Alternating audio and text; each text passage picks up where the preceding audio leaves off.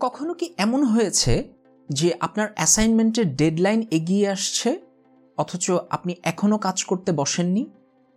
কিংবা আপনি সত্যিই জানেন যে ইউটিলিটি বিল পরিশোধের মতো অত্যন্ত জরুরি একটি কাজের তারিখ শেষ হতে চলেছে, অথচ কাজটা করছেন না?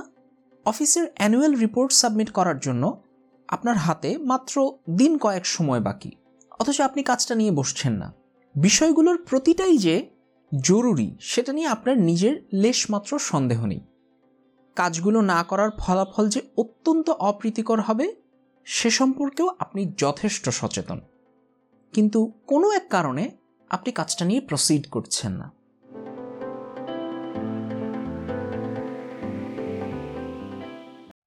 আমার ও আপনার কম বেশি সবারই এরকম প্রবণতার নাম প্রোক্রাস্টিনেশন বা গড়িমসি প্রবণতা। YouTube channel Facebook page blog post ইত্যাদি অসংখ্য রিসোর্সে আপনারা হয়তো খেয়াল করে থাকবেন যে প্রোক্রাস্টিনেশন নিয়ে নানা ধরনের কথাবার্তা রয়েছে। অডিও ভিডিও টেক্সট যে ফর্মেটেই আপনি কন্টেন্ট কনজিউম করে থাকেন না কেন, আমার ধারণা অধিকাংশ ক্ষেত্রেই সেগুলো প্রোক্রাস্টিনেশনের সমাধান নিয়ে নির্মিত কন্টেন্ট এত অসংখ্য সমাধান যদি থেকেই থাকে, তাহলে বিপরীতভাবে এটা সত্য যে প্রোক্রাস্টিনেশন সত্যিই একটি গুরুতর সমস্যা। আজকের এপিসোডের মূল ফোকাস থাকবে একটা সমস্যা হিসেবে প্রোক্রাস্টিনেশনের কারণগুলো কি কি এবং কিছু যৌক্তিক সমাধানের বিষয়। ইংরেজি প্রোক্রাস্টিনেশন শব্দটার দুটো উৎস আছে। ল্যাটিন শব্দ প্রোক্রাস্টিনেয়ার ও গ্রিক শব্দ অ্যাক্রেসিয়া এই দুটো শব্দ থেকে প্রোক্রাস্টিনেশন শব্দটির উদ্ভব। প্রোক্রাস্টিনেয়ার শব্দটির অর্থ হচ্ছে কোনো কাজকে আগামী দিনের জন্য ফেলে রাখা এবং অ্যাক্রেসিয়া শব্দটির অর্থ নিজস্ব বিচার বুদ্ধিতে যা ভালো মনে হবে তার বিপরীতে কাজ করা। ইউনিভার্সিটি অফ শেফিল্ডের সাইকোলজি ডিপার্টমেন্টের অধ্যাপক ডক্টর ফুশিয়া সাইরয়েস এ সম্পর্কে বলেন, মানুষ জেনে বুঝে প্রোক্রাস্টিনেট করে বলেই আমরা একে বলে থাকি ইর্যাশনাল বিহেভিয়ার একটা কাজের নেতিবাচক ফলাফল সম্পর্কে সচেতন থেকেও সে কাজটা করার কোনো মানে হয় না। মানুষ কোনো কাজকে ঘিরে তার নেতিবাচক অনুভূতিকে নিয়ন্ত্রণ করতে পারে না বলেই প্রোক্রাস্টিনেট করে থাকে। সাইকোলজিক্যাল পার্সপেক্টিভ থেকে সংজ্ঞায়ন করলে বলা যেতে পারে যে প্রোক্রাস্টিনেশন এক ধরনের দেরি করা, অর্থাৎ ডিলেইংয়ের একটা ফর্ম হচ্ছে প্রোক্রাস্টিনেশন কিন্তু যে কোনো ধরনের দেরি করাকেই প্রোক্রাস্টিনেশন বলা যাবে না। এখানে কন্টেন্টের কনজিউমার হিসেবে আমাদের গলতটা হচ্ছে যে আমরা আমাদের সমস্যার ধরন ও কারণ না বুঝেই সমাধানের দিকে এগিয়ে যেতে চাই। বিষয়টাকে ব্যাখ্যা করা যেতে পারে এভাবে। ধরুন আপনার আগে থেকেই প্ল্যান ছিল যে আপনি আজকে সকালবেলা ব্যাংকে একটা চেক জমা দেবেন। কিন্তু একটা ইমার্জেন্সি কারণে আপনি চেকটা বিকেলের দিকে জমা দিলেন। অর্থাৎ আপনার পূর্ব নির্ধারিত কাজের প্ল্যান আপনি চেঞ্জ করলেন, তবে সেটা একটা জরুরি অবস্থার কারণে। এটাকে সাইকোলজিস্টরা প্রোক্রাস্টিনেশন বলেন না। আরেকটা বিষয় আছে যাকে আমরা কখনো কখনো প্রোক্রাস্টিনেশনের সমার্থক ভেবে থাকি। আমাদের মাঝে কেউ কেউ আছে দেখবেন ডেডলাইন একেবারে নাকের ডগায় না এলে কাজ শুরু করতে পারেন না। এটা তারা ইচ্ছাকৃতভাবে করে থাকেন, কারণ তাদের দাবি হলো কাজ শেষ করার প্রেশার তাদের উপর চেপে বসলে তখন তারা বেটার পারফর্ম করতে পারেন। এই যে উদ্দেশ্য প্রণোদিত হয়ে কোনো কাজে দেরি করা, এই বিষয়টাকে বলা হয় কৌশলগত কালক্ষেপণ। নাম শুনেই বোঝা যাচ্ছে যে ইচ্ছা করেই প্রথম কিছুদিন নষ্ট করে একেবারে শেষ সময়ে তারা কাজে ভালো কনসেন্ট্রেট করতে পারেন এবং কাজটা শেষ করার জন্য তাদের স্পৃহা তখন একেবারে তুঙ্গে অবস্থান করে। তবে এই বিষয়টা সত্যিই কতটা কার্যকর, এই বিষয়ে তেমন কোনো গবেষণা নেই। অধিকাংশ ক্ষেত্রেই এই ধরনের অ্যাটিটিউডের কারণে বার্ন আউটের প্রবণতা বৃদ্ধি পায়। এই উদ্দেশ্য প্রণোদিত কালক্ষেপণকেও সাইকোলজিতে প্রোক্রাস্টিনেশন বলা হয় না। প্রোক্রাস্টিনেশনের যে ব্যাপারটা, সেটা এদের থেকে একেবারে আলাদা। পরীক্ষার আগের তিন দিন পড়াশোনা করে ভালো করতে পারবে না জেনেও কেন মানুষ La Casa de Papel binge watching করে? কারণ এটা এক ধরনের অ্যাভয়েডেন্স অর্থাৎ যে কাজটি আপনার আদতে করা উচিত, সেটি সম্পর্কে আপনার এক ধরনের নেতিবাচক অনুভূতি কাজ করে। স্পষ্টতই আপনি জানেন যে পরীক্ষায় একটা ভালো গ্রেড সিকিউর করার জন্য আপনার রুটিন মোতাবেক পড়া উচিত। তবুও আপনি পড়ছেন না এবং এই যে দেরি করা, সেটার পেছনেও আসলে আপনার যৌক্তিক কোনো কারণ নেই।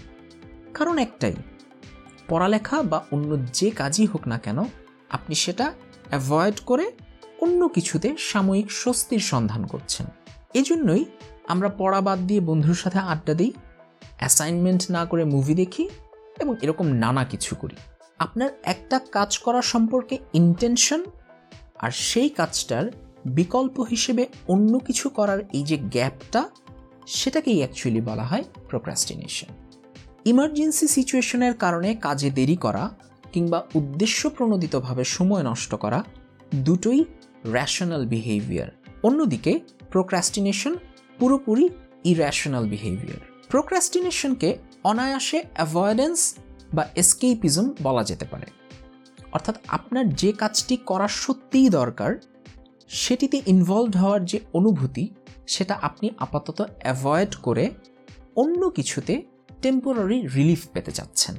এলসেভিয়ারের ইমপ্রিন্ট একাডেমিক প্রেস থেকে দুই হাজার ষোলো সালে procrastination health and well being নামে একটা চমৎকার বই প্রকাশিত হয়। এতে উল্লেখ করা হয় যে প্রোক্রাস্টিনেশনের উৎস মূলত ইমোশন রেগুলেশনের সমস্যা। অর্থাৎ, ব্যক্তি যখন নিজস্ব আবেগকে নিয়ন্ত্রণ করতে ব্যর্থ হন, তখনই তিনি প্রোক্রাস্টিনেশনের দিকে এগিয়ে যান। যারা প্রোক্রাস্টিনেটর তারা চয়েস করতে ভুল করে থাকেন। যেহেতু তারা প্রোক্রাস্টিনেশন করে থাকেন, তাই তাদের কাছে সাধারণত দুটো অপশন থাকে। হয় তারা সে কাজটি করবেন যেটি তার আসলেই করা উচিত, অথবা আসল কাজটির বদলে স্বস্তিদায়ক অন্য কিছু বেছে নেবেন। প্রথমটির জন্য, অর্থাৎ দরকারি কাজটি করার জন্য গোল পারসুটের মাইন্ডসেট প্রয়োজন হয়, আর অন্যদিকে দ্বিতীয়টির জন্য লাগে অ্যাভয়েডেন্স অর্থাৎ প্রোক্রাস্টিনেটররা ভেবে থাকেন যে লং টার্মে গোল পারসুটের কথা চিন্তা না করে শর্ট টার্মে নিজের ইমোশনকে প্রায়োরিটাইজ করলে সেটাই বরং ভালো হবে। প্রোক্রাস্টিনেটররা বিশ্বাস করেন তাদের ডিজায়ার্ড ইমোশনাল স্টেটে অবস্থান করলে তারা বেটার পারফর্ম করতে পারবেন।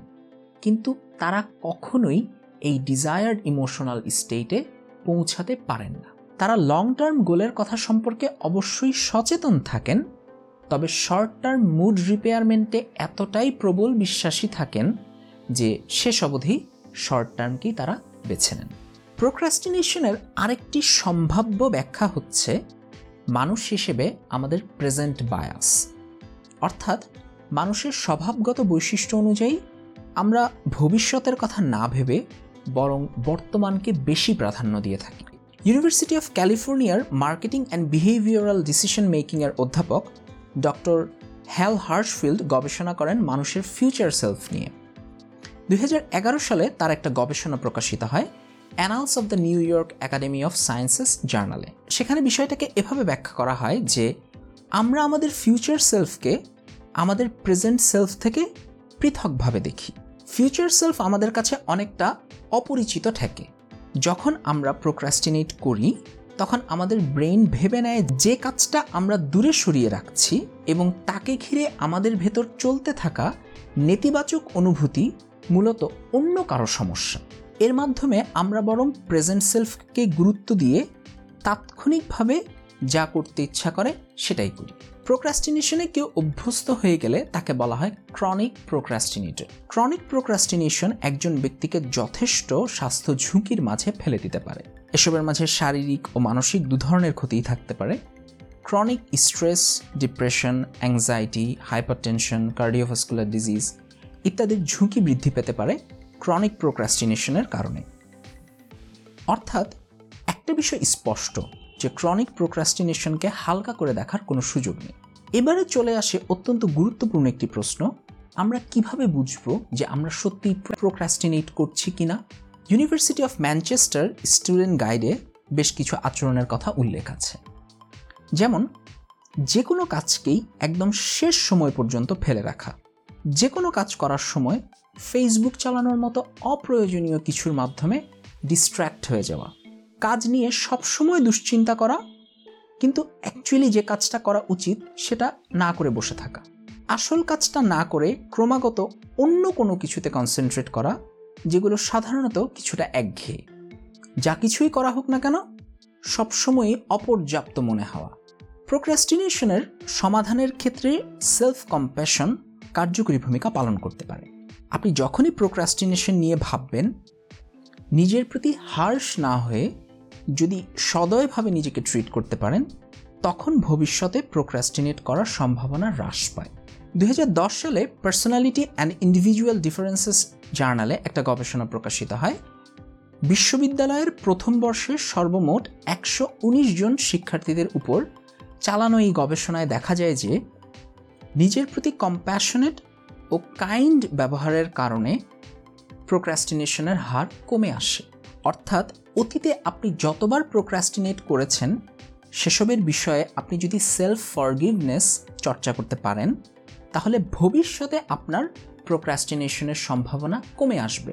সেলফ কম্পেশন চর্চার মাধ্যমে শুধু যে প্রোক্রাস্টিনেশন কমে যায় তাই না, বরং সেলফ ওয়ার্থ বৃদ্ধি পাবে, কাজ করার মোটিভেশন বৃদ্ধি পায়, এবং অপটিমিজম কিউরিওসিটি পার্সোনাল ইনিশিয়েটিভের মতো ইতিবাচক অনুভূতিগুলিও বৃদ্ধি পায়। সেলফ কম্প্যাশনের সবচেয়ে ইতিবাচক বিষয়টা হচ্ছে যে আপনাকে বাহ্যিক কিছুর উপর নির্ভরশীল হতে হচ্ছে না। নিজস্ব সীমাবদ্ধতা এবং ভুলগুলোকে ক্রমাগত আক্ষেপ ও নিজেকে দোষারোপ করার বদলে সহজভাবে গ্রহণ করে নিলেই সেলফ ফরগিভনেসের চর্চাটুকু সেরে নেওয়া যায়। টাইম ম্যানেজমেন্ট হতে পারে আপনার আরেকটা পন্থা। বিশাল কোনো কাজ মাত্রই আপনার মাঝে প্রোক্রাস্টিনেশনের উদ্রেক করলে আপনি পোমোডোরোর টেকনিক ব্যবহার করতে পারেন। এতে করে বড় কোনো কাজ ছোট ছোট ভাগে সম্পন্ন করলে তখন প্রোক্রাস্টিনেশনের সম্ভাবনা কমে আসে। প্রোক্রাস্টিনেশন করে আপনি কোন কাজটি বেছে নিচ্ছেন সেদিকে নজর দিলে আপনার সাহায্য হতে পারে। ধরা যাক, আপনি অ্যাসাইনমেন্ট না করে ফেসবুকে সময় দিচ্ছেন। এক্ষেত্রে সমস্যাটা প্রোক্রাস্টিনেশন অর্থাৎ ইমোশনের হওয়াতে আপনি ফেসবুক ব্যবহারে যত বেশি বাধা তৈরি করবেন, আপনার প্রোক্রাস্টিনেট করার প্রবণতা তত কমে আসবে। আপনি ফেসবুক থেকে লগ আউট করে ফেলুন কিংবা অত্যধিক জটিল পাসওয়ার্ড দিন এবং অবশ্যই সে পাসওয়ার্ড ব্রাউজারে সেভ করবেন না। এসবের মাধ্যমে মূলত আপনি এক একটা ব্যারিয়ার তৈরি করছেন এবং এগুলোর কারণে আপনার মস্তিষ্ক ধীরে ধীরে ফেসবুকে সময় দিতে উৎসাহ হারিয়ে ফেলবে। এরকম একাধিক টেকনিক অনুসরণ করেও যদি কোনো সমাধান না হয়, তাহলে আপনার উচিত অবশ্যই কোনো মেন্টাল হেলথ প্রফেশনালের সাথে কথা বলা। তিনি আপনাকে আরও কোনো কার্যকরী সমাধান দিতে পারবেন বলে আশা করা যায়। আজকে এ পর্যন্তই। পরবর্তী এপিসোডে কথা হবে। অন্য কিছু নিয়ে। সে পর্যন্ত ভালো থাকবেন, সুস্থ থাকবেন। আল্লাহ হাফিজ।